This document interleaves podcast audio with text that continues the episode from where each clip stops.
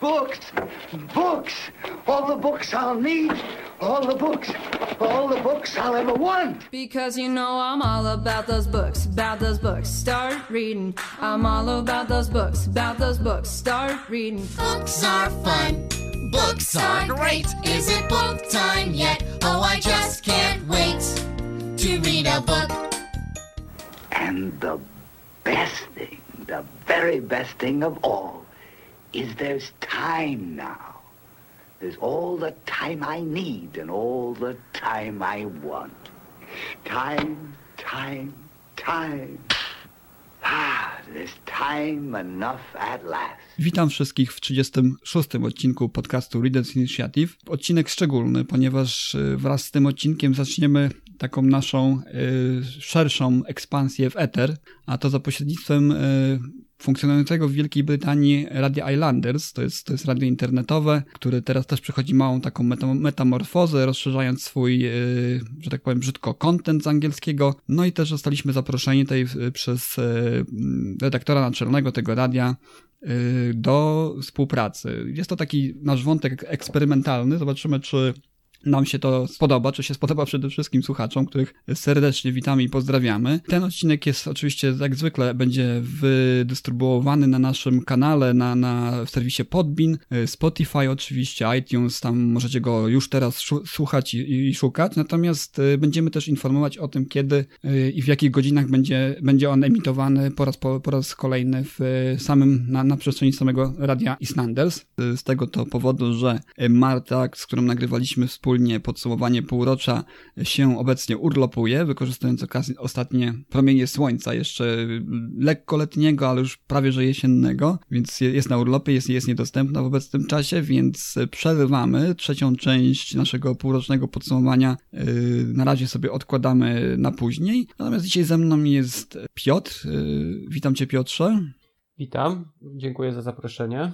Jest, jest ze mną Sebastian, osoby oczywiście bardzo dobrze znane wszystkim naszym słuchaczom. E, dzisiaj sobie porozmawiamy znowu z takim lekkim luzem o, o ostatnio czytanych książkach, o, o, książkach, które w jakiś sposób zwróciły naszą uwagę, zaciekawiły nas i które byśmy chcieli Wam zarekomendować, tudzież e, znierekomendować, tudzież odradzić czytanie ich. Zobaczymy, czy takie pozycje się pojawią. Jedną z tych książek, które, które dzisiaj będziemy pokrótce omawiać, jest e, książka, którą nadesłał nam sam autor, wersję recenzencką jej E, to jest książka Małe Grozy, e, wydana w tym roku przez wydawnictwo literackie.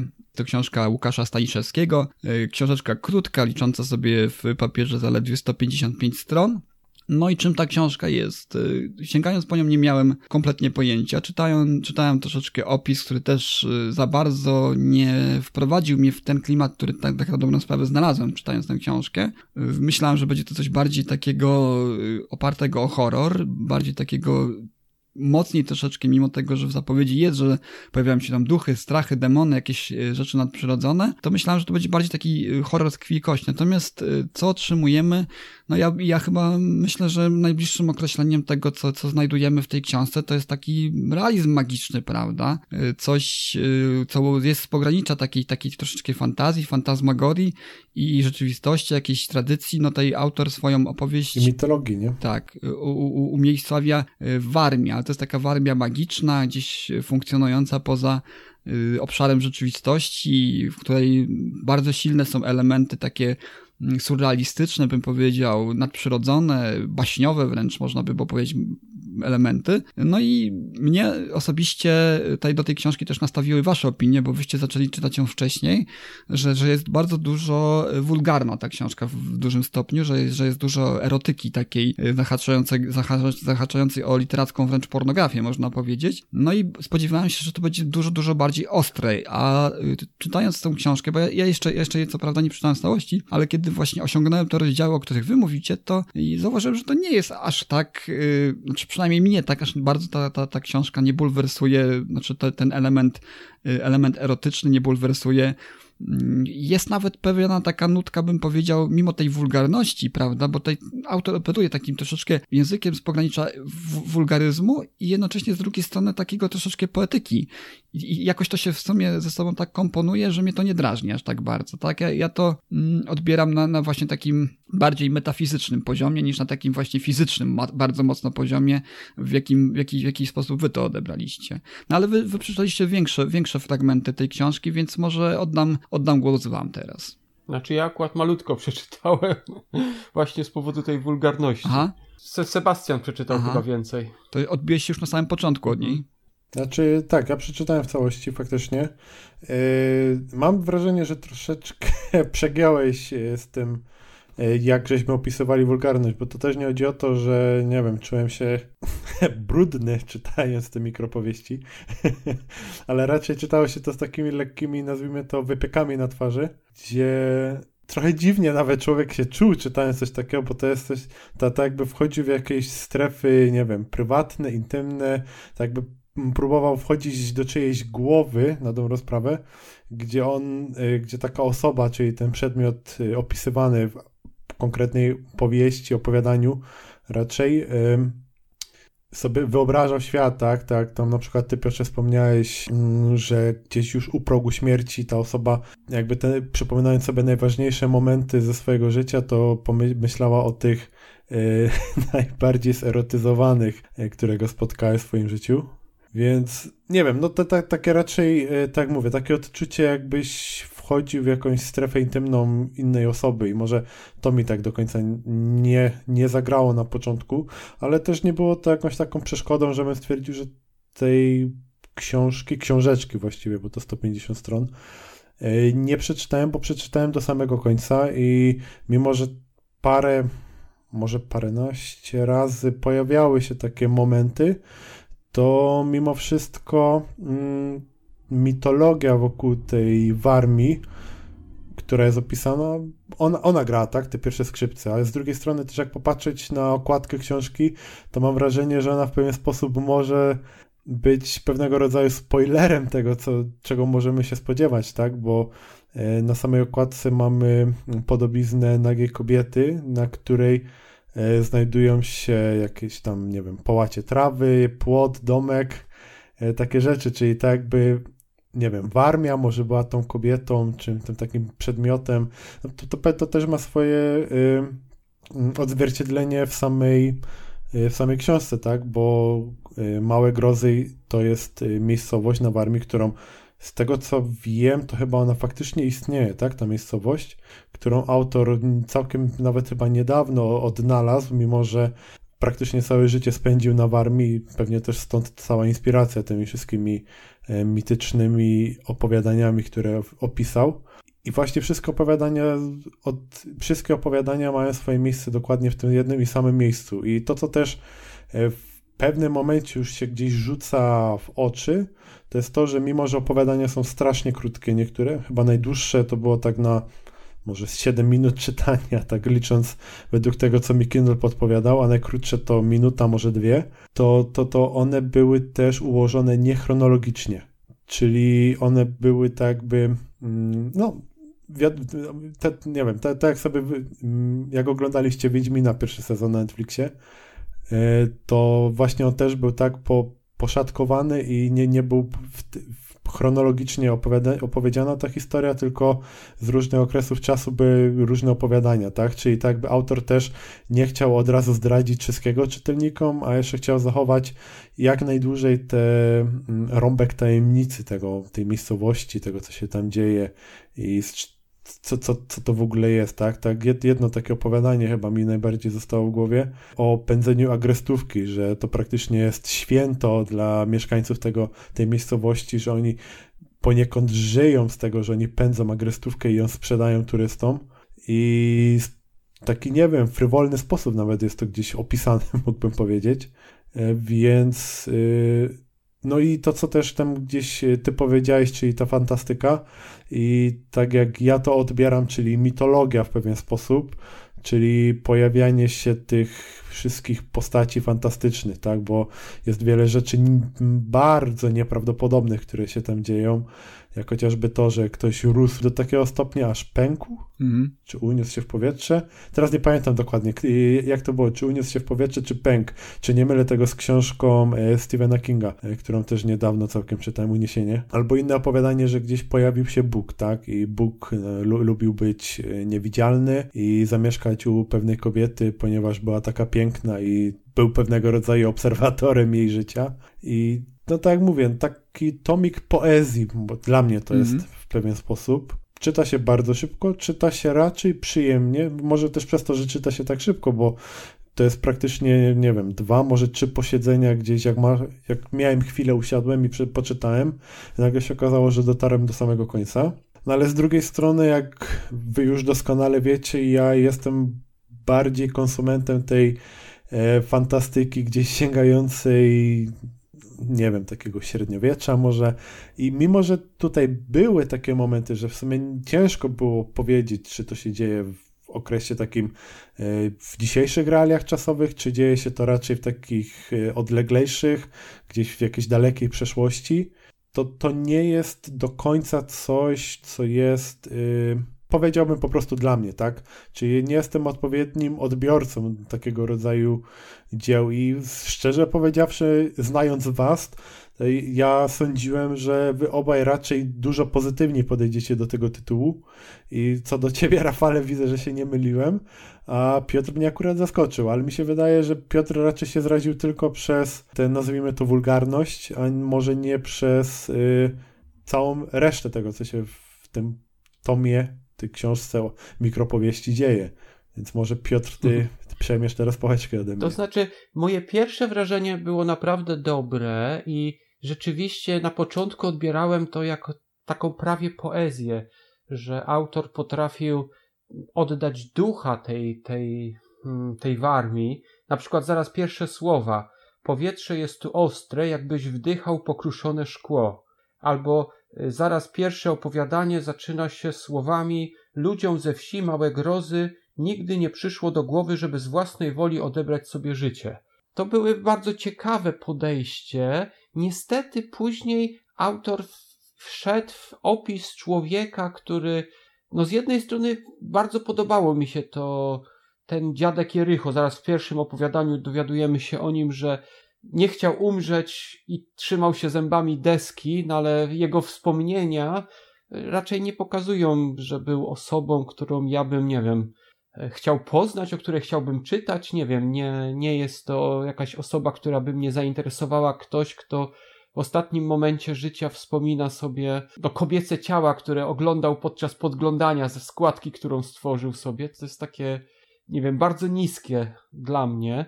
Jeżeli już tak jak na początku miałem skojarzenia z taką naprawdę dobrą poezją, to w tamtym momencie skojarzyło mi się to bardziej z czymś tak niskim jak trzynasta księga pana Tadeusza, którą czytałem jeszcze jako młody chłopak. I ma mam takie dwa skojarzenia. Negatywne skojarzenie to jest z prawiekiem Tokarczuk. Ja przez prawiek też nie przebrnąłem, też z powodu tej wulgarności. I mam takie wrażenie, że współczesna sztuka, w tym współczesne książki, oni zamiast opisywać piękno, czy nie wiem, dążyć się, to oni na siłę szukają jakichś takich brudnych rzeczy. Tak jak na przykład jest sztuka, nie wiem czy oglądaliście tą współczesną, jakaś kobieta wzięła człowieka i kazała mu siedzieć w kucki w pozycji do oddawania stolca i to była sztuka dla niej i to jest oczywiście naturalne, bo każdy z nas ma swoje pory dnia, kiedy oddaje się tej czynności, ale to nie jest coś, czego, co ja bym chciał oglądać w muzeum. I, i mam to samo z książkami. Małe grozy czy Prawiek Tokarczuk to są książki dla mnie, znaczy Prawiek opis, czy przeczytałem więcej, więc pewnie mogę bardziej skrytykować te małe grozy ja poległem zaraz na pierwszym opowiadaniu, które po prostu tak mnie zniesmaczyło, że po prostu zostawiłem tą książkę i, i być może nie, nie powinienem jej oceniać z tego powodu, że tylko to pierwsze opowiadanie mam. I to jest moje negatywne skojarzenie pierwsze z, prawie, z tym z prawiekiem Tokarczuk, ale mam też drugie skojarzenie. Nie wiem, czy czytaliście Sebastiana już pytałem, ty Rafał, czy czytałeś Pastwiska niebieskie Steinbecka? Nie, nie czytałem, nie znam. To też, to też jest książka, opisuje, to też jest zbiór opowiadań. Wszystkie, chyba tam 10 opowiadań było, dzieją się w takiej dolinie, która się nazywa Pastwiska niebieskie.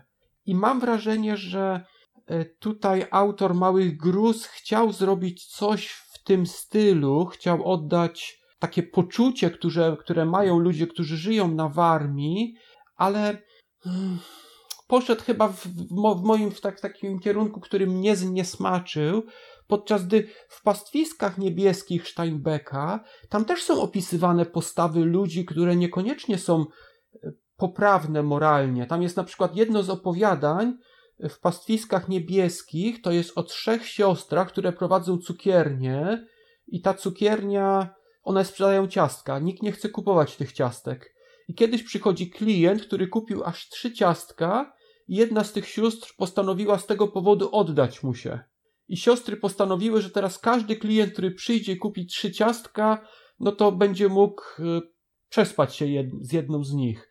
Czyli, no, przyznacie, że to nie jest na pewno jakaś postawa moralnie dobra, ale to opowiadanie nie jest przes przesadzone ze szczegółami, z opisami wulgarności. To jest po prostu przedstawiona pewna sytuacja, pewne wybory, które te siostry, które dokonały i co to spowodowało, jak to mm, wpłynęło na społeczność tych pastwisk niebieskich i tak dalej.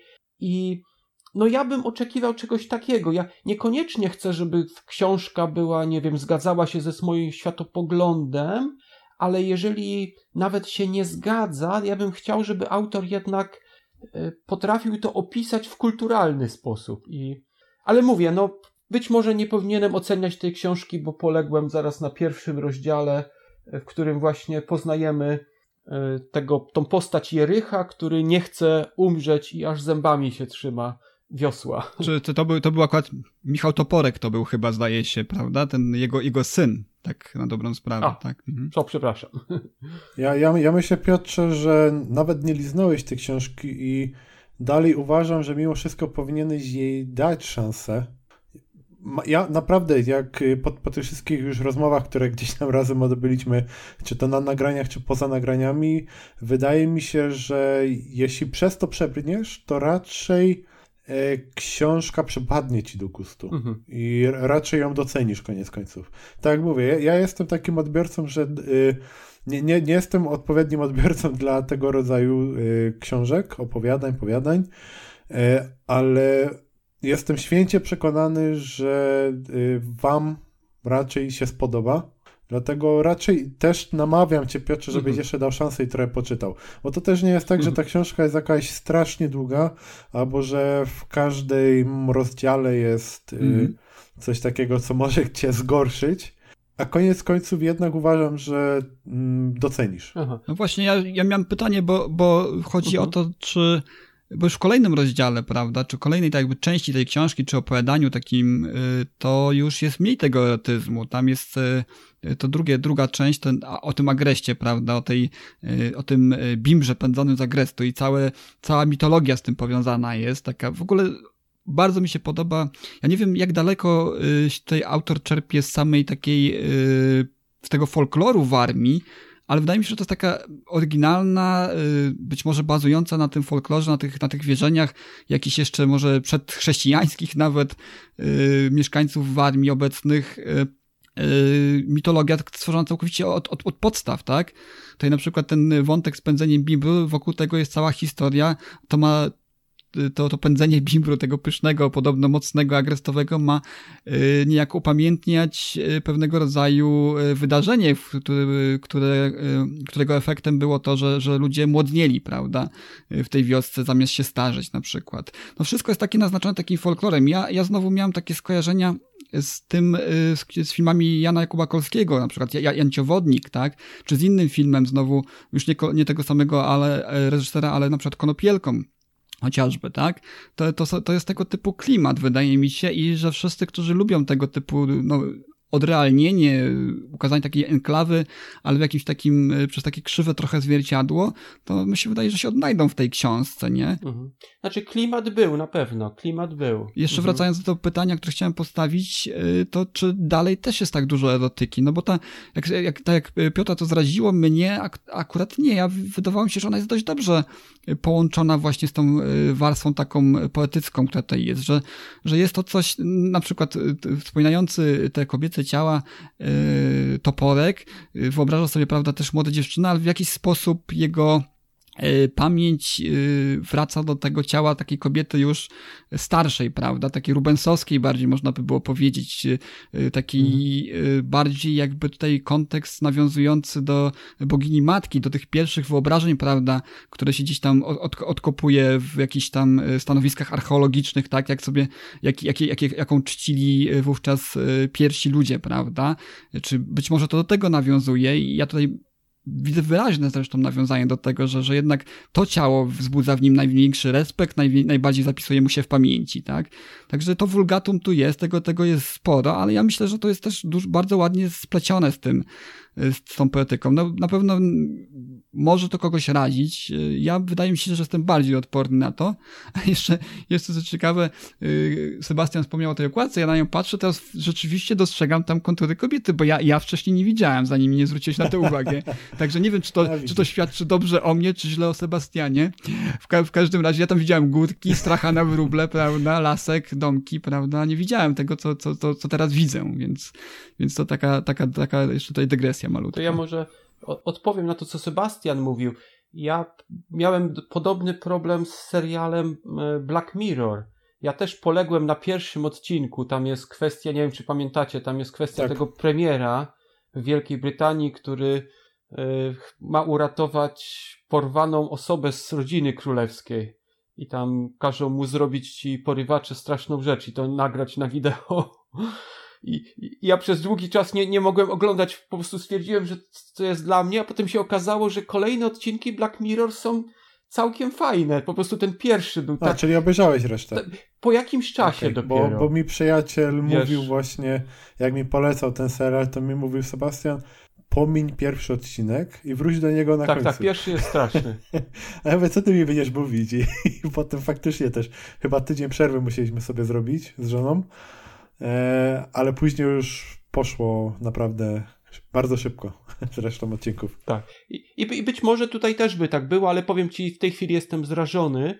A wracając do tego, co Rafał mówił, ja słuchałem wywiad, w którym autor wspominał, to powiem wam, że autor, on mówił, że on wcale nie mieszkał dużo na tej Warmii. On jest po prostu mieszczuchem, który pewnie tak jak ja na wakacje często jeździł, bo ma tam rodzinę Także zna Warmię, ale y, znają tak z pozycji takiego nie mieszkańca, tylko osoby, która może tam co jakiś czas przyjeżdża, jakiś czas była. No to patrz. To znaczy, że ja wyciągnąłem nieprawidłowo, bo ja też specjalnie szukałem i znalazłem informację o tym, że większość życia tam spędził, więc ale skoro on mówi, że nie. Spędzi, spędził tak, tylko y, ty, ty wiesz, bo Warmia ta wiejska i warmia miasta to jest, są dwie różne warmie. Tutaj książka wydaje mi się opisuje no tak, warmię tak, wiejską. A warmia miasta też istnieją, także on wiesz, na warmii spędził dużo, ale w warmii miejskiej. No, okay.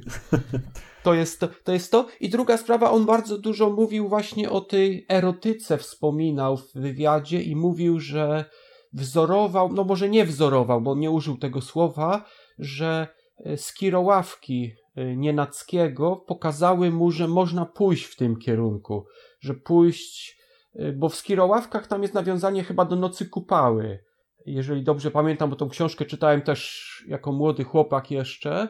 I, i tam też jest właśnie pokazany mm, ten erotyzm w, w bardziej w kierunku tego nawiązaniu do pogańskich wierzeń, ale to teraz na, ko, ko, korzystam z mojej pamięci, nie pamiętam dokładnie tamtych rzeczy.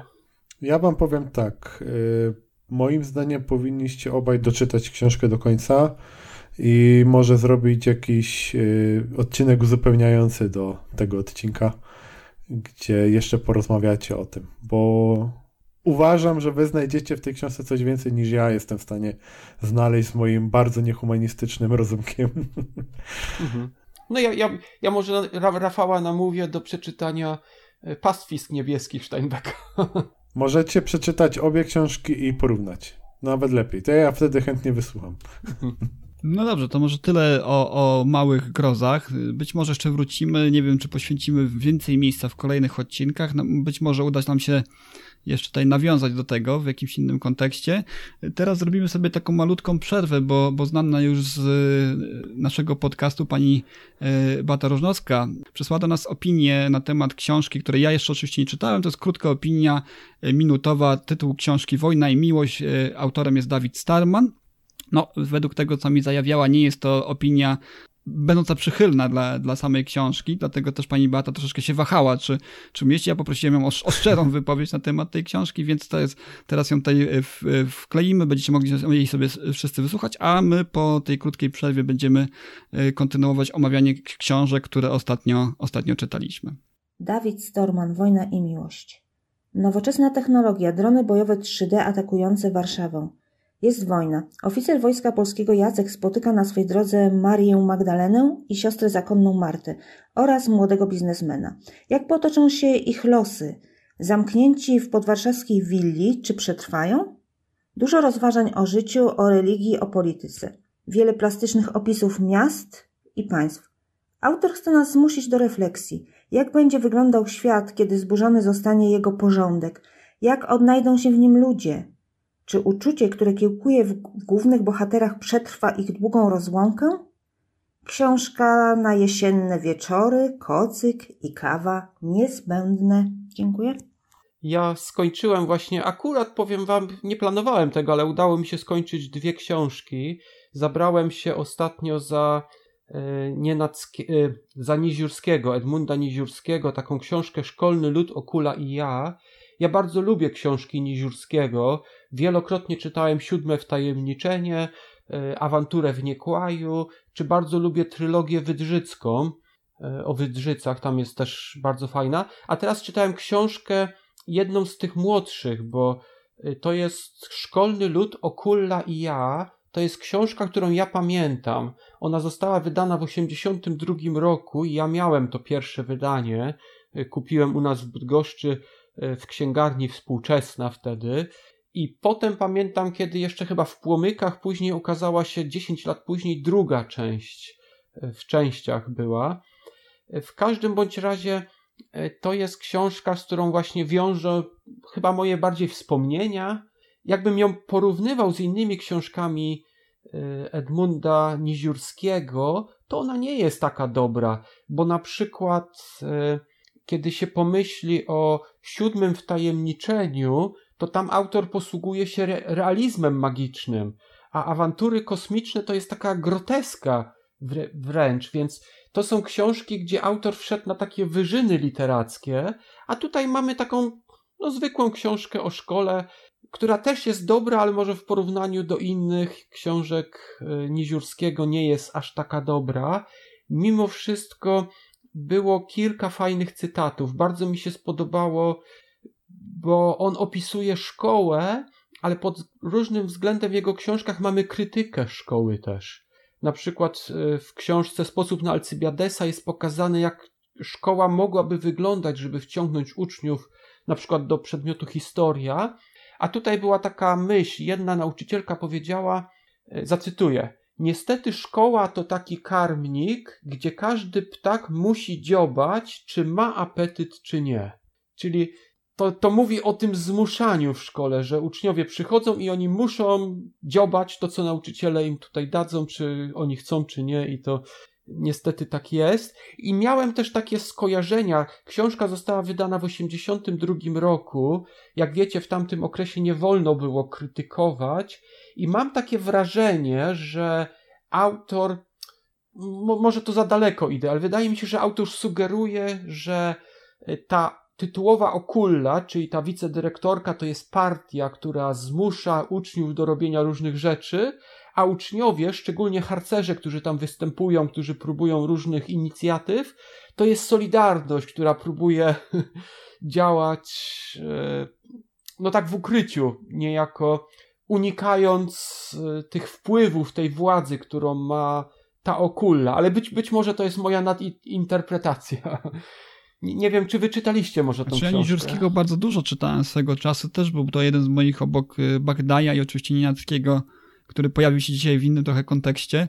Y, ale naprawdę nie pamiętam już nic kompletnie. Wiem, że się zaczytywałem, ale z tych fabuł, z, tej, z tych historii już nic, nic w pamięci tak na dobrą sprawę nie zostało i też y, to, to, że wspomniałeś o tym, że wróciłeś do Nienackiego też mnie natchnęło do tego, żeby wrócić wreszcie do, do tych książek i, i troszeczkę je skonfrontować. Nie jestem pewien właśnie, czy to chodzi o Adama Bardaja, czy też właśnie o Edmunda Niziurskiego, a też słyszałem, że nowe wersje, te, które się ukazują, one zostały w jakiś sposób przeredagowane i zmienione w stosunku do, do oryginału i też słyszałem głosy, że niekoniecznie są to zmiany dobre, ale teraz nie jestem pewien, czy to był Bardaj, czy, czy Niziurski, musiałbym się troszeczkę głębiej w to yy, sięgnąć.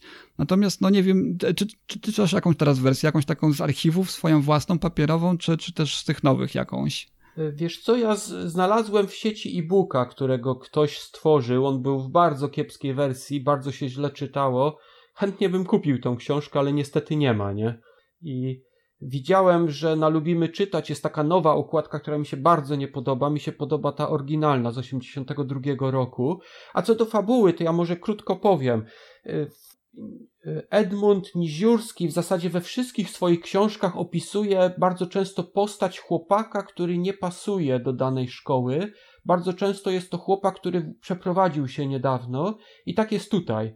Mamy chłopaka, który pierwszy raz przychodzi do takiej szkoły i od razu podpada wicedyrektorce Okuli i wielu grupom tam i w zasadzie od samego początku jest skazany na wygnanie, że będzie musiał pójść do innej szkoły go przeniosą, a ta inna szkoła jest zbudowana w miejscu, gdzie kiedyś był dom wariatów. I taka jest, jest wstawiony wątek kryminalny, y, wątek szkolny, jest sporo harcerzy. Mi się wydaje, że, że ciekawie to wszystko jest opisane, ale to jest, to jest to, co jest we wszystkich książkach Edmunda Niziurskiego i ta nie jest najlepszą jego książką. Jeżeli ktoś by chciał przeczytać jego dobrą książkę, to ja bym chyba polecił bardziej awanturę w Niekłaju, czy najlepsza według mnie książka to jest Siódme Wtajemniczenie. No to warto sobie przypomnieć. Ja też, y, jak znajdę oczywiście czas, sobie wrócę, bo to są fajne rzeczy, które się nawet po latach fajnie czyta. Na, na pewno jest to bardziej uniwersalne niż pana, pany, pany samochodziki, które też mi się świetnie notabene czytało, a, wydaje mi się, że, że Niziurski w jakiś taki bardziej uniwersalny sposób tego wszystkiego podchodzi. Oczywiście też to jakiś taki pewnie klimat tego okresu tam jest, tkwi w tym wszystkim, ale, ale wydaje mi się, że to były takie bardziej na poziomie takim relacji, też y, odczuć młodego, y, boha, młodych bohaterów niż, niż bardziej y, tego, tego tła historyczno-społecznego, jakie było w PRL-u wówczas, nie?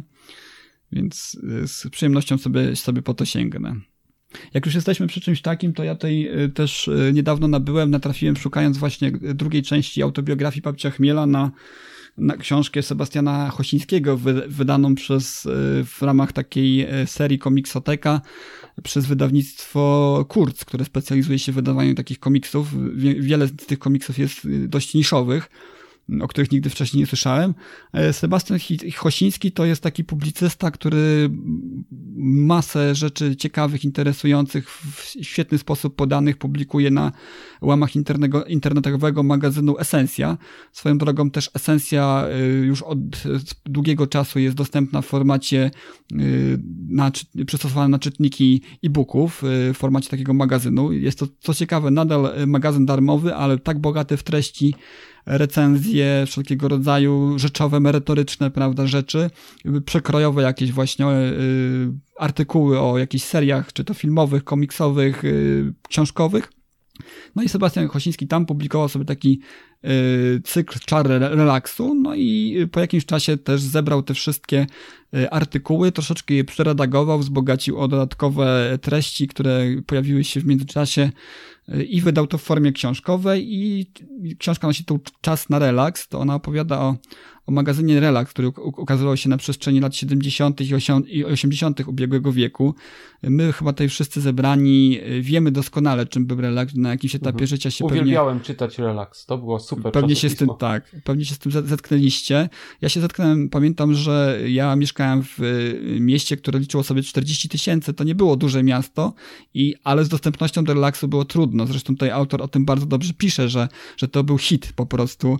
Y, Nakłady to miało ponad 100 tysięczne, to, to jest ogromny nakład, jak, jak na czasopismo. Nie wiem, czy którekolwiek z czasopis obecnie jeszcze funkcjonujących w wersjach papierowych na rynku takie nakłady osiąga i schodzi na pniu, tak jak schodził relaks. I tak, to był hit. Ja, ja dopiero jadąc do mojego kuzyna, do, do większego miasta, do Inowrocławia, to tam on, jemu się udawało i to też nie wszystkie te numery zdobyć, ale też y, poszczególne były. No i tam wiadomo, że większość tych y, komiksów, które tam się ukazywały, Wróblewskiego, Rosińskiego, y, również y, Baranowskiego znakomitego, prawda, czy też y, oczywiście Janusza Christy, które tam się pojawiały pie- pierwotnie, później wydawane w różnych wersjach albumowych. Na pewno takie tytuły jak Kajko i Kokosz, czy Kajko i Koko, y, czy też y, Torgal, prawda? Y, Wszystkim mówią wiele i one tam się właśnie, właśnie debiutowały, zdaje się, na polskim rynku komiksowym, który w zasadzie nie istniał wtedy, rynek komiksowy polski. Y, Tam się właśnie te wielkie nazwiska po raz pierwszy pokazywały w takiej formie bardziej zwartej, bo, bo wiadomo, że zarówno Christa, jak i inni autorzy też i, i rysownicy gdzieś tam publikowali wcześniej swoje prace. Y, No i to był hit. Ja przeglądałem te, te, te, te relaksy wtedy z wypiekami y, na twarzy i też wiadomo, że to, jako że to się ukazywało w odcinkach, niektóre historie to nawet wyrwane z kontekstu historie, prawda, to się, to się śledziło z zapartym tchem. I, i, i, i no, nie, mo- nie mogłem się po prostu doczekać, kiedy wreszcie do niego pojadę i zobaczę, jak on tam ma nowe relaksy. No i Sebastian Chosiński wziął się za to i opisał y, szczegółowo każdy, każdy numer, tak, ale wzbogacił to jeszcze o taki kontekst znaczeniowy, tak, dlaczego na przykład y, większość tych y, komiksów, czy może nie większość, no ale zdecydowana, zdecydowanie duża ilość tych komiksów była naznaczona taką propagandą. Raz subtelniejszą, a nieraz no naprawdę bardzo perfidną, zakłamaną, wychwalającą, prawda, yy, bratnich, prawda, towarzyszy za, za, wschodniej granicy, prawda, doniosłość ich dokonań, prawda, jeżeli chodzi o drugą wojnę światową i to, jakimi zbawcami byli dla nas, ale też no, w taki bardzo perfidny sposób y, umniejszano, czy nawet y, sprowadzano do poziomu bandytów tych y, naszych dzielnych właśnie żołnierzy, a- a- Zaka i, i, w ogóle innych. I, te, I to niestety w tych komiksach też było, ale jak to zauważał Sebastian Chociński, to nie miało większego znaczenia dla dziecka, bo dziecko być może jakoś podskórnie tę propagandę łapało, no wszyscy będąc, chodząc do szkoły chociażby byliśmy na nią narażeni, ale z drugiej strony też było dużo wartościowych treści takich, które nie miały nic wspólnego właśnie z propagandą, a tak jak autor pisze, no my, myśmy to czytali i nam to nie przeszkadzało w żadnym stopniu, tak? Nawet y, jak był taki y, cykl komiksowy Wywiadowca XX wieku, który mówi o słynnym rosyjskim szpiegu y, Richardzie Sorge chyba, o ile to, się, o ile to dobrze wymawiam, który też, też wychwalał go niczym, prawda, y, Jamesa Bonda chociażby, bloku wschodniego. To nam się to dobrze czytało, bo to był fajny y, komiks, prawda, sensacyjny, szpiegowski, wszystko było fajne. No i myślę, że mogę polecić tę książkę. Ja mam do niej kilka zastrzeżeń, bo autor tutaj bardzo często e, porzuca pewien wątek, e, na przykład mówiąc o tym, że e, no, ten kadr naprawdę był świetny, musicie to zobaczyć sami, nie? Albo to zakończenie tego komiksu naprawdę było zaskakujące, ale to o tym już się możecie przekonać sami. No ale tak, tak jak napisałem w mojej opinii, jeżeli chodzi o medium, dostępnością do którego jest tak ciężko w tej chwili, tak, odnaleźć te oryginalne komiksy y, relaksu i, i samemu się przekonać, jaki to kadr, jaki to wątek, jaki to finał w historii był ciekawy, no to jest trochę trudno i skoro autor już i tak wiele zdradza, prawda, tak dokładnie opisuje te komiksy, to równie dobrze mógł się pokusić o to, żeby nam powiedzieć, tak, czytelnikom, co takiego zaskakującego było w tym czy owym kadrze. Y, Komiksy z relaksu, co prawda, ukazały się w takiej antologii, zdaje się, wydanej przez Egmont. Trzy, trzy tomy antologii, ja je mam. I ale nie wszystkie. No i z tymi historiami, które tutaj, nie- niektórymi historiami, o których y, wątkach autor pisze i które pomija, trudno jest się zapoznać. Pewnie gdzieś tam w PDF-ach jakiś można z, z takiej szarej strefy ściągnąć, no ale też no, warto by było w tej książce zamieścić, skoro są ilustracje, jakiś taki kadr, który jest interesujący, ten finał historii. No, autor też posuwa się troszeczkę dalej, on też do jakichś tam źródeł udaje mu się dotrzeć, ale wydaje mi się, że w w wielu przypadkach nie jest to nic, co wykraczałoby poza możliwości dotarcia przez internet do pewnych źródeł. On nie rozmawia z, z samymi twórcami tutaj, nie, nie, nie wplata w tą książkę żadnych takich własnych, autorskich, prawda, yy, rzeczy, które by mogły wypływać z jakichś wywiadów, rozmów z, z autorami, yy, czy też dojścia do źródeł, prawda, oryginalnych kopii, prawda, czego, czegokolwiek tylko jakieś tam cytuję z innych magazynów, prawda, internetowych, czy też jakichś tam magazynów yy, papierowych, które się okazają dotyczących właśnie komiksów. Także no jest to taka zwarta, zbior, zbiorcza forma tego wszystkiego, co, co o relaksie yy, warto wiedzieć. Trochę bym tutaj ją wzbogacił właśnie o te wątki, które tam są pomijane. No i też mam takie zastrzeżenie troszeczkę do wydania, bo to jest taki, nie wiem, no, słuchacze nie widzą, ale widzicie, to jest taki paperback bardzo mocno się zużył w trakcie czytania. Y, ilustracje są czarno-białe. Mogłoby być kolorowo, mogło być w twardej oprawie. Ja rozumiem, że to jest takie niszowe wydawnictwo i, i pewnie też trudno o, o wydanie takiej książki autorowi debiutującemu właśnie w papierze, ale cena tej książki to jest 50 zł polskich. Ja sobie to zostawiam. Na przykład tę książkę, którą obaj, obaj już mamy, Papcio Chmiel, twarda oprawa, prawda, ilustracje. 35. 35 zł, prawda, inna książka, o której może już dzisiaj nie będę opowiadał, bo trochę czasu by to zajęło, czyli telewizja dziewcząt i chłopców yy, Sławomira Malinowskiego, też opowiadająca o tym okresie, o, o chlubnym okresie polskiej telewizji dla, dla dzieci i młodzieży, też twarda oprawa, elegancko wydana. Dodatkowo autor ogromny research zrobił, on z tymi wszystkimi postaciami, które się pojawiały na ekranie, sam rozmawiał, jeździł do nich, prawda, można zresztą w internecie na YouTubie znaleźć rozmowy, z których później korzystał przy tworzeniu książki. A tutaj, y, no, myślę, że mimo tego fajnej rzeczy, którą zrobił Sebastian Chosiński, to ta cena nie do końca uzasadnia to, to, to wydanie, tą jakość tego wydania. Zwłaszcza, że mówimy o tym, yy, że autor mówi o medium, jakim jest komiks, tak? Czyli, czyli mhm. kolor, kolor jest też bardzo istotny, prawda? W niektórych przypadkach. Oczywiście też y, wątek koloru to, to, to powracający, jeżeli chodzi, jeżeli mówimy o, o wydawnictwa z okresu PRL-u, też bardzo często y, pewne rozwiązania kolorystyczne wypływały z tego, że danej farby nie było akurat w drukarni, prawda? I stąd też właśnie taki już y, można powiedzieć kultowy yy, błąd kolorystyczny, gdzie, gdzie Smok Miluś jest y, w pierwszych odcinkach właśnie yy, Kajka i Kokosza publikowanego w relaksach jest czerwony zamiast być zielony, tak jak powinien być.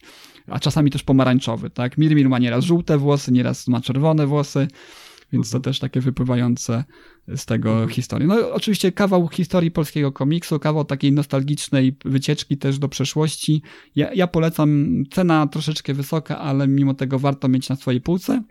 A swoją drogą jeszcze wydawnictwo Kurz i Sebastian Chosiński wydali również podobną książkę, również bazującą na cyklu artykułów z esencji, e, która opowiada o wszystkich e, zeszytach kapitana Żbika.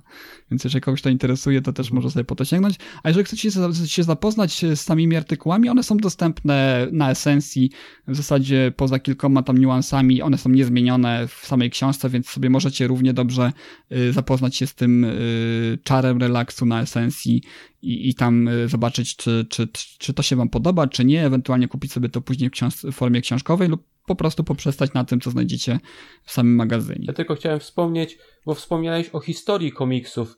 W tej książce Żywot człowieka zmałpionego tam jest taka ciekawa myśl, że w czasach głębokiego komunizmu, czyli 49 do 57, był zakaz robienia komiksów, a Stalin umiera w 56 i dopiero właśnie dzięki Sputnikowi w 57 ukazuje się pierwszy Tytus.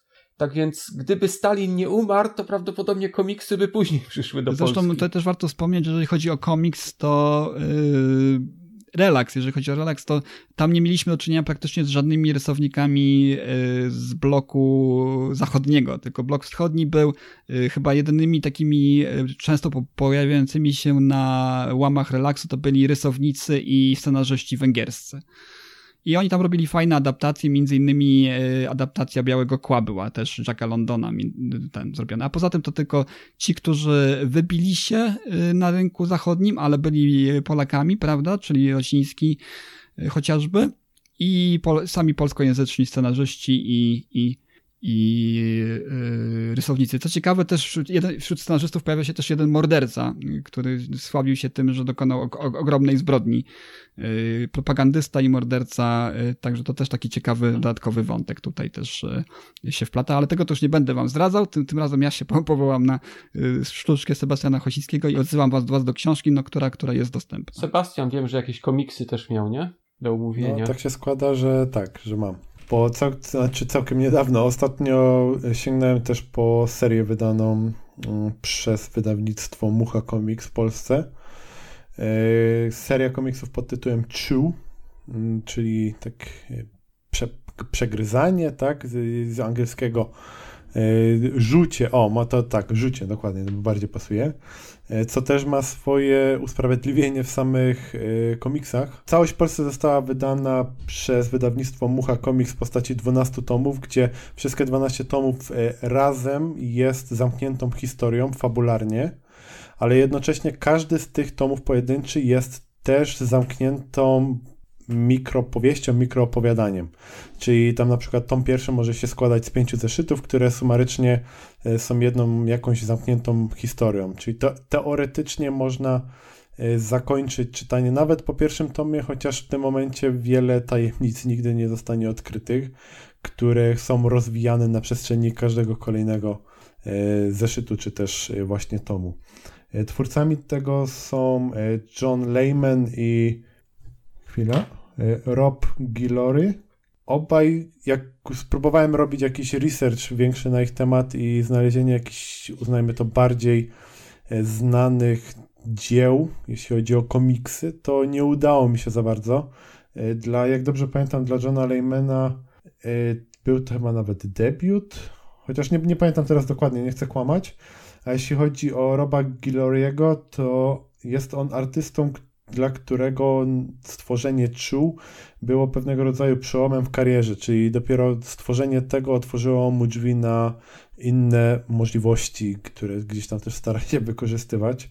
I teraz o, może o samej fabule, mm, czyli o co chodzi. Też od, od razu zaznaczam, że e, sam komiks jest dość specyficzny i mam tutaj na myśli humor, czyli po, poczucie humoru jest naprawdę specyficzne, co w jakiś sposób też chyba zatizuje e, w momencie, kiedy zacznę opowiadać dokładniej o fabule i o tym, co się, e, jakie jest zawiązanie fabularne, przynajmniej od samego początku.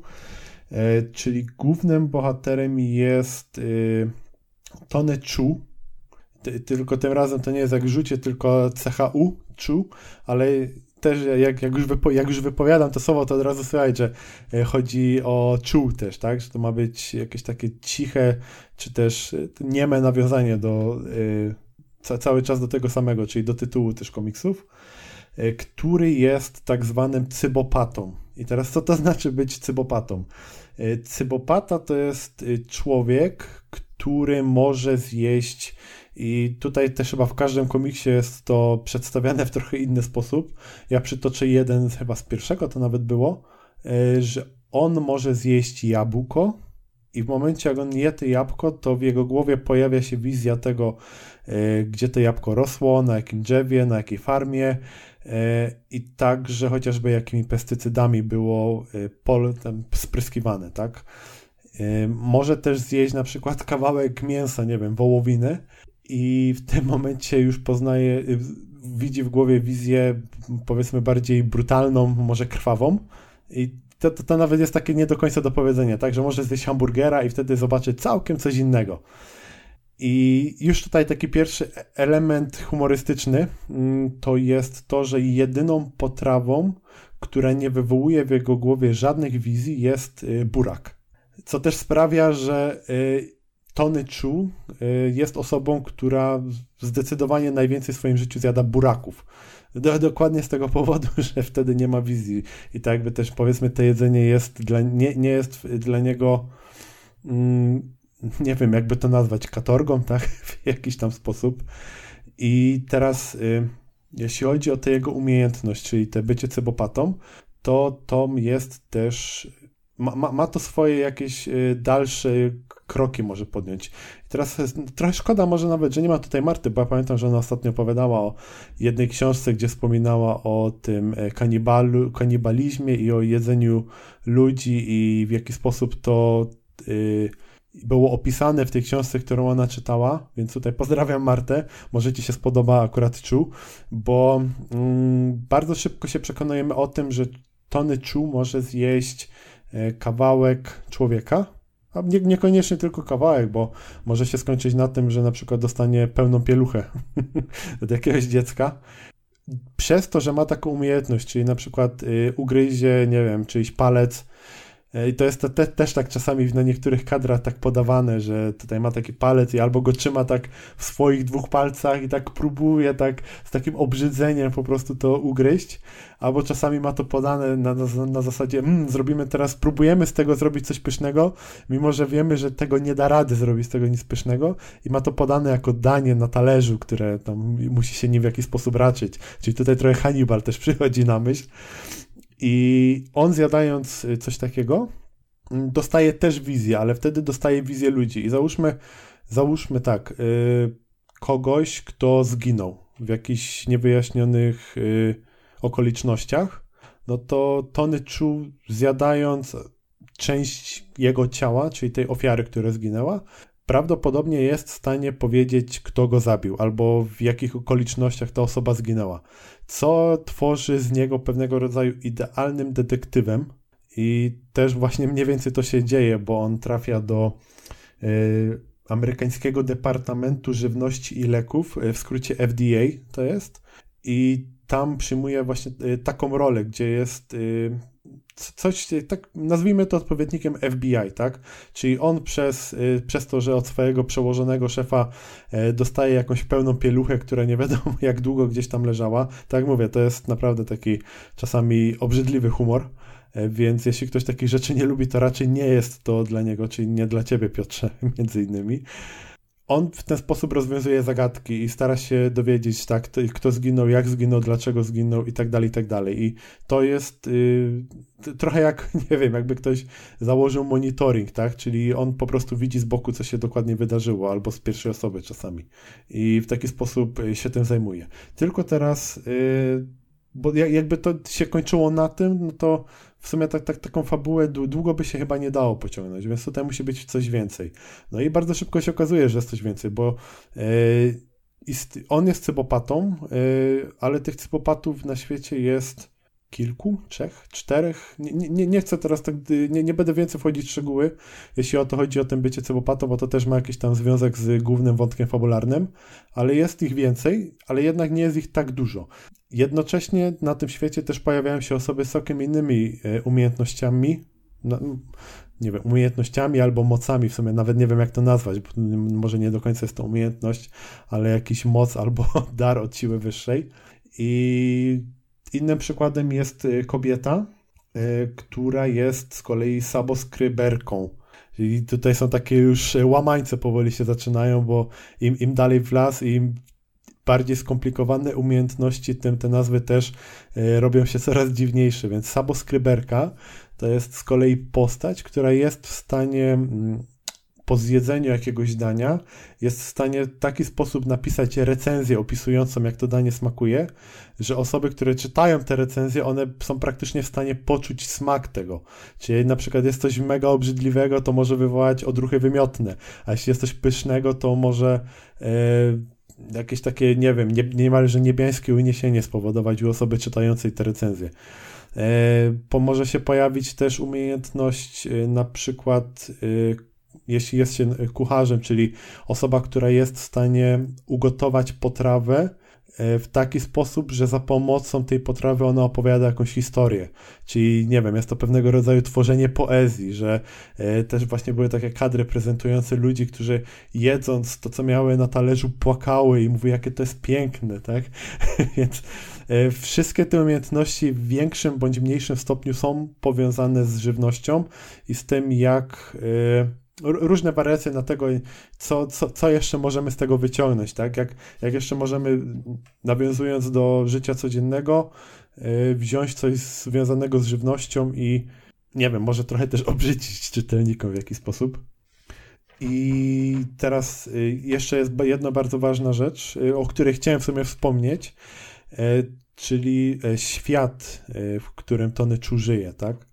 I teraz yy, zawiązanie, znaczy po początek historii przedstawiany tego głównego wątku rozwijanego przez 12 tomów, to jest coś takiego, że yy, całkiem niedawno, tam parę lat wstecz od momentu, w którym zaczynamy naszą historię, na świecie yy, zapanowała epidemia ptasiej grypy.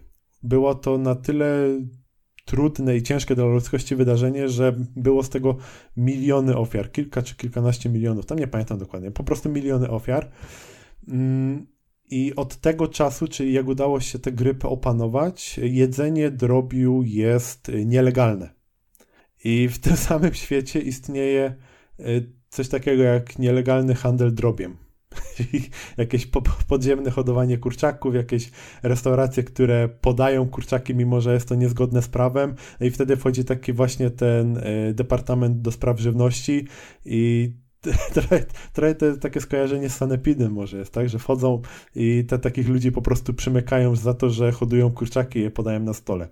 E, jednocześnie też, y, jeśli chodzi już o tą legalną stronę tego świata, ludzie próbują znaleźć coś, jakąś potrawę, cokolwiek, e, co przynajmniej w jakimś minimalnym stopniu przypominałoby smak kurczaka, bo po prostu wszyscy do tego tęsknią, tak? Tam są jakieś pokazywane restauracje, pewnie ma być takie nawiązanie do jednej chyba z najpopularniejszych w tej chwili na świecie restauracji fast foodowych z kurczakami e, i że ona jest zamknięta, tak? Że handel im się po prostu zamknął przez to, że nie mogą sprzedawać kurczaków. Więc e, no, tak jak mówię, jest, jest taki, mm, takie zawiązanie i ono też ma tam później się pojawiają. Ja, ja z kolei, ja, ja, teraz już nie chcę zdradzać, nie chcę wchodzić dalej w to, e, żeby nie mówić za dużo, bo niektóre wydarzenia też mają wpływ na to, co się dzieje w fabule, niektóre wydarzenia mogą być e, mniejszymi bądź większymi spoilerami, a ja staram się takich rzeczy raczej nie mówić, jak chyba też już dobrze wiecie, e, więc koniec końców jest to, te, ta, ta ptasia grypa i te poszukiwanie tego i wszystko związane z tymi kurczakami jest właśnie tym zawiązaniem fabularnym, które jest y, koniec końców rozwiązywane w ostatnim tomie. Czyli mimo, że tam dzieją się jakieś y, mniejsze historie, tak wspomniałem na początku, czyli pierwszy tom na przykład jest zamkniętą historią, y, jak Tony Chu trafia do tego Departamentu do Spraw Żywności, to ono ma jakieś tam zakończenie, które może być mm, może niekoniecznie, ale może być pewnego rodzaju cliffhangerem. No i żeby to rozwijać dalej, to trzeba czytać kolejne tomy. I tak jeszcze podsumowując, yy, jeśli chodzi o kreskę, ona jest specyficzna. Yy, ona nie przypomina mi nic, co już widziałem czytając inne komiksy, nie wiem, z, ze stajni Marvela, DC czy jakieś inne, tak chociażby saga, o której przypominałem. Te postacie są jakieś takie bardziej kanciaste. Też widać, że tutaj autor ma swój styl, który gdzieś tam próbuje przebić yy, w tym i nie, nie jest to coś złego. Fajnie, że ktoś ma swój styl i w jakiś sposób tworzy jakiś swój, nazwałbym to trademark może nawet, e, bo jak już bym gdzieś indziej zobaczył jakieś dzieło, które on rysował, gdzie on by też ten styl gdzieś spróbował e, wcisnąć w to, co on tworzy, to na pewno bym poznał, że to jest ta sama osoba, nawet jakbym nie sprawdził nazwiska. I też to jest przyjemne w odbiorze, tak? Nie jest to coś takiego, że powiedziałbym, o nie, nie da się tego na to patrzeć, nie chcę tego czytać, raczej fajne to jest. Razem z tą fabułą, tak mówię, czarny humor, czasami dziwny czarny humor, tak te pieluchy, albo jakieś długo, długo leżące zwłoki, które trzeba zbadać, co się z nimi stało. Może niekoniecznie do jedzenia pozycja, mm, raczej do poczytania gdzieś w międzyczasie. no i tak na dobrą sprawę to tyle. Myślę, że raczej zachęcam do przeczytania, bo całkiem przyjemna. E, na pewno lepiej mi się czytało niż y, większość rzeczy, które ostatnio czytałem z takich tych większych superbohaterskich y, właśnie firm. I może dlatego też mi się bardziej podobała. Chociaż jak już tak im, im dalej w las, to może też gdzieś jest y, zmęczenie materiału, nie wiem. Odnosiłem też takie wrażenie, że może dałoby się to troszeczkę skrócić, a tam raczej autorzy starali się to coraz bardziej komplikować i jeszcze troszeczkę wydłużyć. Ale koniec końców wychodzi Mm, na końcu jest tak, tak, tak ładnie zrobione zawiązanie, że jest e, nawiązanie raczej do całości, a nie, że jest tylko jakby mm, to, co się dzieje tu i teraz, ale jest też e, to, to co było robione. O właśnie, e, wybory podejmowane w przyszłości mają swoje jakieś konsekwencje w tym, co się dzieje na końcu. Tak. I tym akcentem zakończę swoją recenzję serii komiksów czuł. Piotrze, to zdaje się, masz jeszcze coś y, spoza komiksu. To znaczy, ja już kiedyś wspominałem o tej książce. Ja też właśnie skończyłem audiobooka y, o serialu The Office. Y, w podtytule jest, że nieopowiedziana historia najlepszego sitcomu z 2000 roku i jeżeli pozwolicie, ja mogę dodać kilka słów odnośnie zakończenia tego, bo ciekawą rzecz na samym końcu powiedzieli, że w tej chwili nowe pokolenie odkrywa The Office w Stanach Zjednoczonych i nowe pokolenie fanów się rodzi, ludzi, którzy odkryli ten serial i no zobaczyli, jak dobry on jest i ja, ja jestem fanem, więc ja uważam, że ten serial jest dobry, ale on jest naprawdę bardzo, bardzo dobry. I to wynika chyba też z tego powodu, że tam są ci scenarzyści, którzy, był cały pokój ludzi, którzy pisali te historie. Nie wiem, czy wiecie, ale w międzyczasie, kiedy serial powstawał, był, e, był taki okres, kiedy właśnie był strajk scenarzystów w Hollywood. Nie wiem, no, czy to słyszeliście już parę o tym. wstecz to miało wpływ na parę filmów, na parę seriali, które się opóźniły. No, chociażby Losty, nie? To, to było w tych czasach, jak Losty były dość popularne. Pamiętam, że to się odbiło na. Skrócono niektóre Prison sezony Breaku, też. Na chyba Heroes serialach, takie co ja Tak. oglądałem, co pamiętam. To, to się na wszystkim odbiło No. wtedy. I tutaj też o tym wspominają. I to, co teraz powiem, to jest takie moje wytłumaczenie, ale wydaje mi się, że to, co się stało ze Star Wars i to, co się stało z Hobbitem, to jest wynik też tamtych strajków. Bo mam wrażenie, że e, bo były wtedy całe pokoje ludzi, którzy pisali historie. Oni wymyślali wszystkie historie od tej głównej poprzez te wszystkie drobne historyjki różnych postaci pobocznych. E, Ci oni wywalczyli sobie lepsze stawki, ale chyba przez to sprawili, że są teraz rzadziej zatrudniani. I mam takie wrażenie na przykład, że to, co się stało ze Star Wars, czyli że wzięto reżysera i reżyser zaczął pisać historię. Podobnie stało się w Hobbicie, gdzie e, Władca Pierścieni został przygotowany łącznie z historiami wcześniej, przed nakręceniem filmu, a Hobbita po prostu Peter Jackson siadł w kącie i na kolanie napisał historię, która będzie i no i jak wyszło, tak wyszło. I wracając teraz do The Office, to jest powód, dlaczego to jest tak dobry serial, to, że pisali go naprawdę dobrzy scenarzyści, którzy, y, co jest ciekawe, w The Office ci scenarzyści grali. Ja o tym wspominałem już wcześniej. Tam są dwie takie postacie, jest Toby Flanderson, y, Toby, który jest, jest postacią, która gra jeden ze scenarzystów i jest postać takiej hinduskiej, którą też gra y, kobieta, która pisała też scenariusz do, tego, do tego serialu. Ona się też pojawiała w innych, ona chyba jest serial Mindy się nazywał, czy coś takiego. Dokładnie, kojarzę. dokładnie. Bo To- to mówimy jest o ona- amerykańskiej wersji Office, nie? Tak, tak, Mhm. mówimy o amerykańskiej. I, I co jest ciekawe, tam są też wątki rasowe, na przykład ona została przyjęta do, tego, y, do tej grupy scenarzystów z powodu właśnie tego, że była hinduską. No i ogólnie rzecz biorąc, ja jestem przeciwnikiem tej pozytywnej dyskryminacji, no bo to jest taki oksymoron. Pozytywna dyskryminacja to jest dyskryminacja, ale w tym wypadku fajnie się stało, bo dzięki niej na przykład powstał taki epizod Diwali, gdzie chyba pierwszy raz pokazano w serialu amerykańskim hinduskie święto. Bo to też było dosyć rzadkie, bo na przykład Murzyni. W, Ja pamiętam ten odcinek. Tak, tak, bardzo Ten dobry. odcinek był, on, on był przykry, on był naprawdę przykry, bo ja, znaczy ja tutaj mówię o tym, jak ten szef się zachowuje, nie, ale Tak, tak. Ale wiesz co, o to chodziło, że szef e, miał być właśnie takim przykładem takiej osoby, która no postępuje w sposób, który jest karygodny. Niektórzy nawet mówili, że na niektórych firmach amerykańskich na szkoleniach e, z tego, jak należy się zachowywać, czego nie należy robić, omawiano właśnie The Office i przykład właśnie Michaela się. Scotta jako cze- czego nie należy robić. o właśnie, Michael Scott, dziękuję, że mi przypomniałeś, bo nie wiem sobie przypomnieć. Mhm.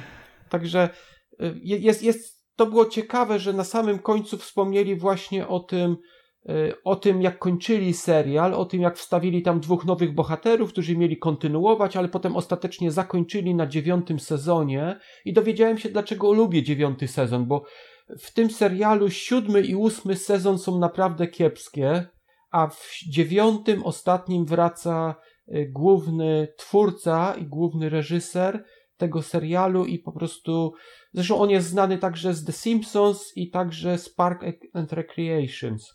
E, Greg Daniels i dziewiąty sezon jest naprawdę, zakończenie jest, jest, jest super. I teraz jeszcze, raz chciałbym wspomnieć to, że w tej chwili nowe pokolenie odkrywa The Office. Dzieci oglądają to w Stanach Zjednoczonych, nie wiem czy w Polsce, czy w innych krajach też, ale w Stanach Zjednoczonych i są zachwyceni tym serialem. To na Netflixie się pojawiło, chyba jak, cał, całkiem niedawno, bo się na Netflixie amerykańskim pojawiło. E, ja to z kolei oglądałem w Polsce na Amazon Prime. Mhm. Tak, tak. Dzięki Netflixowi chyba właśnie też ta młodzież zobaczyła to teraz i oni tam, jak to mówią, binge watching, nie wiem jak to się po polsku mówi. No to binge'owanie po prostu. Tak. Binge'owanie, Komiksowo troszeczkę napomknę. Tutaj też y, niedawno taki serwis, y, on jest chyba dostępny również w Polsce. Comixology to jest taka troszeczkę alternatywa dla Marvel mhm. Y, Comics, y, Marvel Now to się chyba nazywa, czy jakoś tak, w każdym razie y, cyfrowe wersje komiksów i Comixology w związku z niedawną śmiercią aktora wcielającego się właśnie w MCU w Black Panther udostępnił wszystkie komiksy, w których występuje Black Panther, oczywiście w formie cyfrowej za darmo. Oh. Jest tego 250 y, zeszytów do ściągnięcia, od najdawniejszych story arków po współczesne, wszystkie crossovery. Y, no, trochę czasu wam zajmie ściągnięcie tych 250 numerów. Chociaż jeżeli się tam wejdzie w te, w te y, serie, to, to jakoś można je tam dodawać y, hurtowo. Natomiast no, jestem bardzo ciekaw, bo, bo niektóre serie są bardzo chwalone, a też taki bohater, wydaje mi się, że jeżeli chodzi o tej polskie środowisko fanów Marvela, y, to jest mniej znany, także można się zapoznać, prawda? Jego crossovery z innymi, bardziej znanymi postaciami, no i za darmo jest, więc y, czemu, czemu nie spróbować? Y, jeżeli ktoś ma konto na Amazonie, to, to Comixology jest ściśle powiązane z Amazonem, Wystarczy, że tam się zalogujecie swoim loginem z Amazonu i nie trzeba nowego nawet konta zakładać. Więc ja to, ja to generalnie tak troszeczkę z góry polecam, chociaż sam jeszcze nie czytałem, ale troszeczkę przejrzałem y, opinie ludzi, które, które z tych story arków są warte, żeby się z nimi zapoznać. No i tak sobie troszeczkę yy, ruchem takim zbieracza te wszystkie komiksy nabyłem za darmo, że tak powiem. Więc jeżeli, jeżeli jest ten, to, to jeżeli to jest odcinek nasz ukaże się już jutro, a promocja trwa jeszcze póki co, więc zachęcam Y, bardzo fajny, wydaje mi się, ruch ze strony platformy, ukłon i, i też hołd w stosunku do, do, do zmarłego niedawno yy, aktora. Bardzo fajny gest i te, też rzucę okiem, bo ogólnie Czarna Pantera jest całkiem fajną postacią, jeśli chodzi o stajnie Marvela też. Myślę, że warto, z, warto sięgnąć po to. Druga pozycja, którą też tam powiedzmy na dzisiaj się przygotowałem, czyli postanowiłem w końcu sięgnąć, po wielu, wielu latach odkładania tego na później, później, później, to jest cykl inkwizytorski, czyli dzieło e, Jacka, chwila, bo ja cały czas mylę te nazwiska, Jacka Piekary, nie Komudy, Piekary, tak, Jacek Piekara. I ja sięgnąłem po, jak w pierwszej kolejności sięgnąłem po e, tom Płomień i Krzyż, tom pierwszy. To jest chyba książka, która pojawiła się najwcześniej, chociaż nie jest podawana jako pierwszy tom zazwyczaj. To się tam zaczyna bodajże od Młota, e, Młot, Bo, e, chwila, Młot Boży, czy jak to tam się nazywa? Nie pamiętam. To, to są kolejne książki, do których gdzieś tam sięgnę. Ale gdzieś wyczytałem, czy gdzieś mi mignęło przed oczami, ja nawet nie wiem dokładnie, jak to się stało, że Płomień i Krzyż jest chronologicznie najwcześniejszy, dlatego postanowiłem w pierwszej kolejności sięgnąć właśnie po ową pozycję, a nie po inne. I no jeśli chodzi o samego autora, to jest to osoba dość, powiedziałbym, barwna, e, może kontrowersyjna, znana ze swoich ostrych poglądów. E, też nie, nie wiem, czy kojarzycie, czy nie kojarzycie, ale parę lat temu, chyba w 2016 roku, była taka mała też afera e, po jego dość nieodpowiednim komentarzu na temat pani Doroty Wellman, i tam to się odbiło sąd, tam strasznie, tam też ja, ja nie dociekam prawdy, bo ja myślę, że ona gdzieś leży może po środku nawet, jak to wszystko, ile, ile w tym jest prawdy, co sam autor mówił e, o tej całej sprawie. Ja też nie będę tego przytaczać, bo i tak mówię, to ja staram się zazwyczaj autorów oddzielać od ich dzieł, bo chociażby przy, jakbym, jakbym stwierdził, że no, bo autor ma jakieś dziwne poglądy, albo jest taki i taki, nie wiem, niemiły, chamski, e, czy, czy w jeszcze jakichś gorszych słowach można by go opisać, e, tak, no chociażby nie przeczytałbym gry Endera Orsona Skoda Karda, bo tam też było raczej, jest, jest dużo takich opinii na jego temat jego poglądów, chociażby religijnych, które gdzieś tam nawet w książkach, myśmy o tym rozmawiali jakiś czas temu w, jednym z odcinków, tak? Nie wiem, czy jeszcze pamiętacie, czy nie. Y, ale są, są tacy autorzy, prawda? I tak jak mówię, ja staram się to oddzielać, bo mimo, że człowiek w życiu może być taki, a nie inny, to też dzieła, które on może stworzyć, mogą być naprawdę ciekawe i warte przeczytania. Szczególnie, że jeśli chodzi o cykl inkwizytorski, to wydaje mi się, że jeśli chodzi o polski rynek, przynajmniej jest to dość popularna seria. Zresztą, jakby nie była popularna, to nie doczekałaby się już 15 tomów. E, I 16 już jest w drodze. 16 tomem, który jest w drodze, jest w ogóle e, czwarty tom Płomienia i Krzyża te, też jest ciekawe, bo właśnie powstał pierwszy tom e, Płomień i Krzyża, później przez wiele, wiele lat powstawały inne książki w tym uniwersum, a Płomień i Krzyż, tom drugi, on chyba dopiero pojawił się, nie wiem, czy w 2018 roku, jakoś tak, całkiem niedawno, na dobrą sprawę. I no, I teraz on, on, on tworzył tę kontynuację, ale nie tworzył później tego, a w międzyczasie jeszcze powstały chyba dwie czy trzy mikroserie.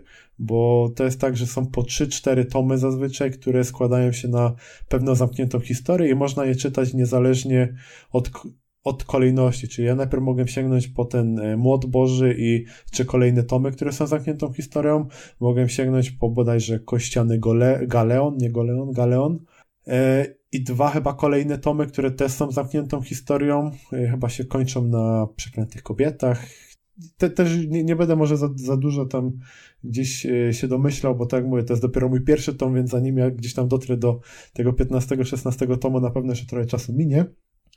E, I właśnie autor, e, poza tym, że napisał tych 15 tomów o Inkwizytorze, w sumie napisał już prawie 30 książek jest jego dorob, w jego dorobku życiowym, mniej lub bardziej znanych. Mm, chwila. Teraz będzie trochę do wycięcia, bo muszę sobie przypomnieć moje notatki. A właśnie. E, I, i jeszcze jeśli chodzi o samego Inkwizytora, to w ostatniej książce, czyli Przeklętych Kobietach, e, jest pewne posłowie, w którym on też się wypowiadał na temat tego, czy i kiedy w ogóle ma zamiar skończyć z Inkwizytorem, tak? Kiedy, kiedy dojdzie do tego miejsca, że poznamy kres przygód e, Mordimera, a nie tylko to, co się działo w jego życiu i dosyć ciekawie się wypowiedział moim zdaniem, bo on napisał, że słuchajcie, skoro są ludzie, którzy to czytają, którzy lubią czytać o przygodach Mortimera, to czemu ja mam kończyć to, tak? Ta, tytuł się sprzedaje, cały czas są jacyś fani, którzy chętnie po to sięgają, a też przypominam, Terry Pratchett napisał ponad 40 książek w jednym uniwersum. Nie, nie mówię, że ja napiszę tyle, ale ale jeszcze parę tomów mogę spokojnie tutaj stworzyć i jak uznam, że już opowiedziałem wszystko, co chciałem opowiedzieć, e, to wtedy zakończę, tak? Tylko to też nie jest dokładnymi słowami, to co ja mówię, to jest e, tak e, parafrazując to, co przeczytałem. Więc całkiem fajne podejście chyba moim zdaniem też. Czy faktycznie poziom się utrzymuje, no to zobaczymy za parę, paręnaście tomów, jak już poczytam, ale sam początek, przyznam wam szczerze, że jest fajny. I tak jak już wspomniałem, jest to Płomień i Krzyż, czyli ten tom, tom pierwszy Płomienia i Krzyża. Jest to chronologicznie najwcześniejsza historia o Mordimerze. I tutaj też jest ciekawostka taka, bo z tego co ja wiem, to mm, ogólnie Mordimer jest głównym bohaterem tych wszystkich książek, czy też może większości, nie wiem, bo nie czytałem jeszcze Płomienia i Krzyża kontynuacji, e, bo w Płomieniu i Krzyżu on jest postacią poboczną, która pojawia się epizodycznie. Czyli znowu, jak ja już gdzieś z, z tego, co w, na przestrzeni lat, gdzie coś słyszałem na temat Inkwizytora, słyszałem, że to tam jest taki Mortimer, że on jest Inkwizytorem, że jest to pewien alternatywny świat, e, który mm, pewnym stopniu stara się odzwierciedlać e, nasz realny świat co jest też y, w tym, w tym właśnie w Płomieniu i Krzyżu jest y, w posłowiu bardzo obszernie opisane niektóre nawiązania do tego, że na przykład ta postać powiedziała to, albo ta postać sięgnęła po taki taki przedmiot.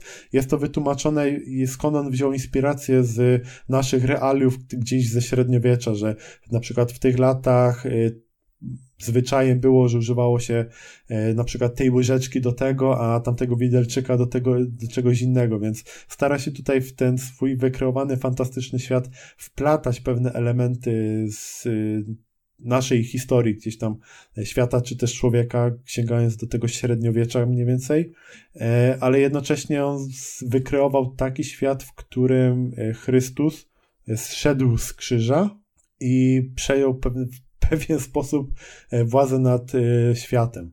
Jeszcze nie wiem dokładnie o co tutaj chodzi. E, podejrzewam, że gdzieś w kolejnych książkach będzie to lepiej wyjaśnione. Na razie wiem tylko tyle, że coś takiego się wydarzyło i jesteśmy tam ileś set lat później, gdzie poznajemy inkwizytora, który wyszkolił się w jednym z kościołów. Tam też od razu już to w Płomieniu i Krzyżu widać to, że tamte kościoły, które są, to jest na przykład pod wezwaniem e, miecza Jezusa Chrystusa, czy coś takiego, więc takie już bardziej nawiązujące do tematyki, nie wiem, walecznej, tak, że to były jakieś takie, powiedzmy, nawet bardziej krwawe wydarzenia, bitwy może, nie wiem, niż do tego, co mamy w, w prawdziwym świecie.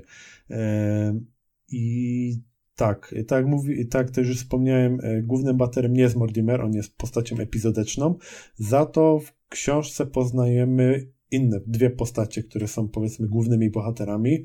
Czy jest to piękna Katarzyna, która jak bardzo szybko się okazuje jest matką Mordimera, e, która była jakby to najłatwiej e, albo najdelikatniej nazwać bogat, nie, może nie bogatą, ekskluzywną kurtyzaną.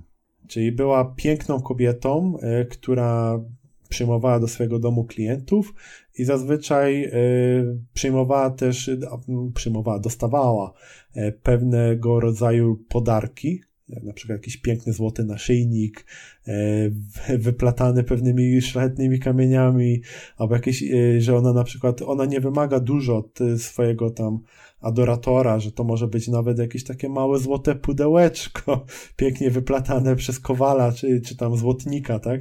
E, więc od razu widzimy, to, to, to, to takie mm, wyczucie tej ekskluzywności tej osoby gdzieś się pojawia.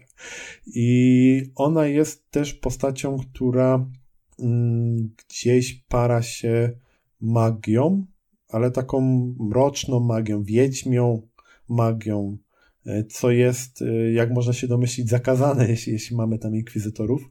I z jej perspektywy, raz, że opowiadana jest jej historia, ale też jej oczami widzimy e, jakby jej syna, którym jest właśnie Mortimer.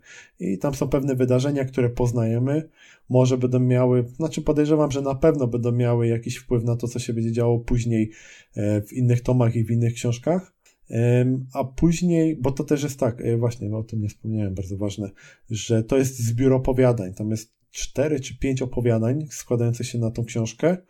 I mimo, że to są opowiadania, które są zamkniętymi historiami, to one są ze sobą ściśle powiązane. Nawet wydaje mi się, że one są chronologicznie, według pewnej kolejności one się dzieją. Bo drugą postacią, którą poznajemy, to był e, sekunda Arnold Löwefel, E, który już jest inkwizytorem i jak się później okazuje, szybko dość e, jest też pewnego rodzaju mentorem i nauczycielem Mordimera. Nawet jest osobą, e, to, to może taki soft, lekki spoiler, czyli jest osobą, która nadała mu imię Mortimer. Bo co ciekawe, my poznajemy postać piękna Katarzyna, ale na przykład nie poznajemy jej nazwiska. Tak samo poznajemy, że ona ma jakiegoś syna, jest to jakiś chłopak, ale nigdy nie pada jego imię. Tak samo nie pada jego nazwisko i on też go nigdy nie dzieli się nim z nikim innym, przez to, żeby Lywefelowi było łatwiej e, się komunikować z tym chłopakiem, on mu nadaje imię e, Mortimer. A już dlaczego to może warto samemu sobie wyczytać. Podsumowując, powiem wam, że książka jest przyjemna, bardzo fajnie mi się czytało, mimo że opowiadania były raczej dłuższe i tak na spokojnie z półtorej godziny czytania może jedno opowiadanie, e, to z dość dużą lekkością sięgałem pod, te, po ten tytuł i z przyjemnością odkrywałem, co się tam dalej dzieje i na pewno nie powiedziałem jeszcze ostatniego słowa, jeśli chodzi o cykl inkwizytorski, bo jestem ciekawy, ja, ja, ja po prostu mam w sobie taką e, ciekawość zawsze tego świata. E, jak już coś zaczynam czytać, to ja później chcę wiedzieć, e, skąd to się wzięło, jak to się stało i szukać jakichś takich wytłumaczeń, tak? To, to, to co na przykład mnie strasznie gryzło, chociażby e, Walking Dead, że to, to, to też fajny pomysł tak naprawdę autora jest, Kirkmana, że on nigdy nie wytłumaczył, dlaczego, skąd się wzięła te, ten wirus, który sprawił, że pojawiły się zombie na świecie, e, bo on stwierdził, że to nie jest ważne dla tego, co się dzieje teraz, e, tu i teraz, tak, czyli po tej apokalipsie. I on nigdy nie chciał tak naprawdę e, tego powiedzieć, chociaż tak na dobrą sprawę e, jakiś czas po zakończeniu, czyli po zakończeniu całej tej historii, e, na Twitterze ktoś go chyba, jak dobrze pamiętam, na Twitterze ktoś go zapytał, to w końcu skąd się wziął ten wirus, to on napisał, że z kosmosu. Po prostu, że jest z kosmosu. I teraz tak naprawdę nie wiadomo, czy on żartuje, czy on mówi prawdę, czy po prostu coś powiedział, żeby się od niego odczepili, więc to cały czas pozostaje jakąś tam zagadką. Ale mimo wszystko ja jestem taką osobą, że ja, ja zawsze jak oglądam takie filmy, czy czytam takie książki, komiksy, ja zawsze jestem ciekawy, skąd to się w ogóle wzięło, tak? Tak wczuł, skąd ta ptasia grypa, bo co, co, co, co się tam w ogóle wydarzyło, tak? Czemu, czemu nie można jeść tych kurczaków? To tak samo tutaj się zastanawiam, e, jak to się stało, że ten Chrystus szedł z krzyża, co się tam w ogóle wydarzyło i mam naprawdę nadzieję, że im więcej będę czytał, tym więcej też będę rozumiał ten świat i e, coraz bardziej może w niego też Jak wsiąść. pierwszy raz się to ukazało, to, to ja byłem mocno zainteresowany, no bo nie, nie ma co ukrywać. e, Piekara na dość kontrowersyjny pomyślał opartą swoją fabułę i naprawdę myślałem, że coś więcej z tego będzie wypływać. Sięgnąłem wtedy po pierwszy z tomów, który się ukazał. Ja już się pogubiłem też w tej chronologii, bo tam też prequele były i, i, i ciąg dalszy i coś jeszcze i opowiadania i nie wiem, czy to się kiedykolwiek jakąś taką formalną powieść przekuło, bo ten pierwszy tom to on był takim zbiorem jakoś tam powiązanych ze sobą y, krótszych form, y, które y, wydaje mi się, że już się wcześniej ukazywały na jakichś łamach magazynów i to dopiero właśnie ten pierwszy tom zebrał to wszystko w całość. Tak, on chyba zadebiutował w Nowej Fantastyce najpierw jakimś opowiadaniem. No właśnie, trochę mnie to, mnie to zniechęciło, bo yy, okej, ten koncept fajny, ciekawy, interesujący, otwierający spore możliwości przed y, autorem, ale mi się wydawało, że w tym pierwszym tomie, który czytałem, no nie, nie zupełnie zostało to wykorzystane i tak jak ty mówisz zresztą, ja nie widziałem tego y, konsekwencji też takich, y, które by w jakiś sposób nakreślały ten świat jako jakiś oryginalny. Dla mnie to tak nadal oscylowało w granicach tej takiej bezpiecznej, trochę takiej mm, lekko sfiksowanej, ale jednak mimo wszystko fantastyki takiej, jakiej, jaką, jaką, jaką znałem wcześniej. Jakoś się to szczególnie nie wyróżniało na tle innych powieści fantastycznych, ani też nie było jakoś wybitnie napisane i tak jakoś porzuciłem to po pierwszym tomie, nawet yy, nie zagłębiając się w kolejne. Nie wiem, czy, czy te wątki, właśnie to o co ty pytasz, dlaczego tak się stało, czemu Chrystus szedł z krzyża, jakie to miało bezpośrednie konsekwencje, prawda?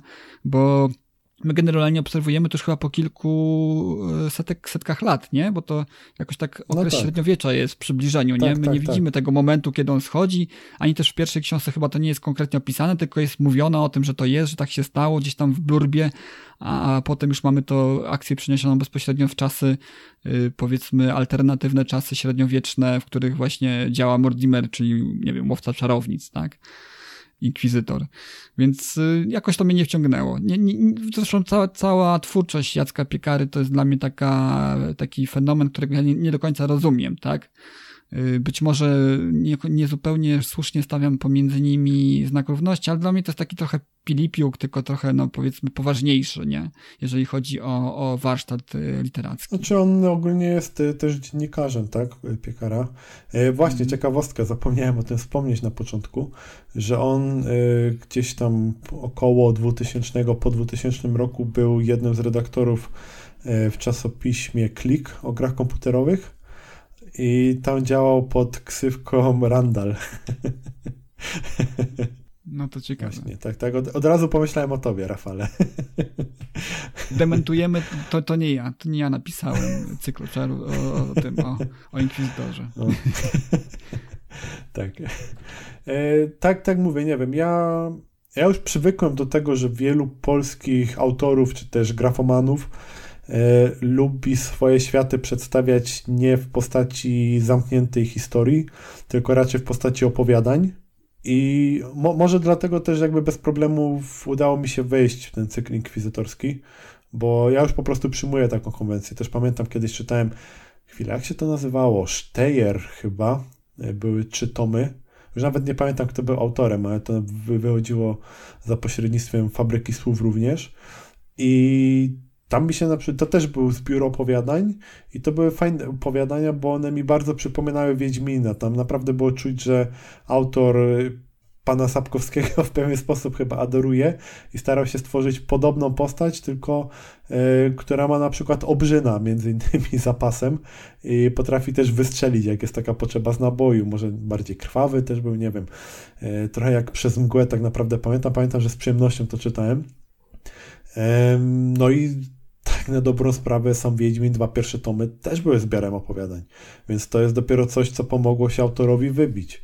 Ja też nie mówię, bo może się okazać, że któryś z tomów tam cyklu inkwizytorskiego okaże się e, pełno zamkniętą historią, tak? Rozpisaną na dwa czy tomy.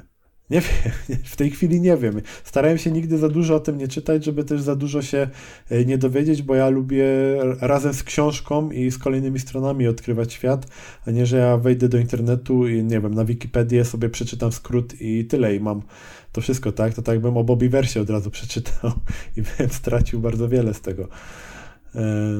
Więc no, poczytam dalej, zobaczymy. Na, na pewno dam ci znać. No dobrze, zobaczymy. Może ja wrócę też do piekary. Chociaż mówię, mnie, mnie troszeczkę jego taki prosty styl troszeczkę się od niego odbijam. Te, te historie są takie właśnie dość palpowe, jeżeli chodzi o, o, o fantastykę. Tam zdawałoby się, że no pod takiego konceptu jak zejście Jezusa z krzyża, prawda, wywołanie świętej wojny czy czegokolwiek, y, no, tworzy ogromne przestrzenie i też takie, na, na, na, na, których da się zbudować coś więcej niż tylko taką dynamiczną, przygodową historię, jaką wydaje, wydaje mi się, że są y, przygody Mordimera. No ale może się mylę, może, może w kolejnych tomach jakoś to się wszystko zazębia i, i, i wygląda to znacznie lepiej niż w przypadku tych pierwszych y, opowiadań czy nowelek połączonych właśnie w pierwszym tomie. Może to też będzie jakiś taki e, rodzaj, e, nie wiem, e, zmienienia u mnie takiego nie, nie chcę mówić przekonania, ale takiej pierwszej myśli, która mi zawsze przychodzi,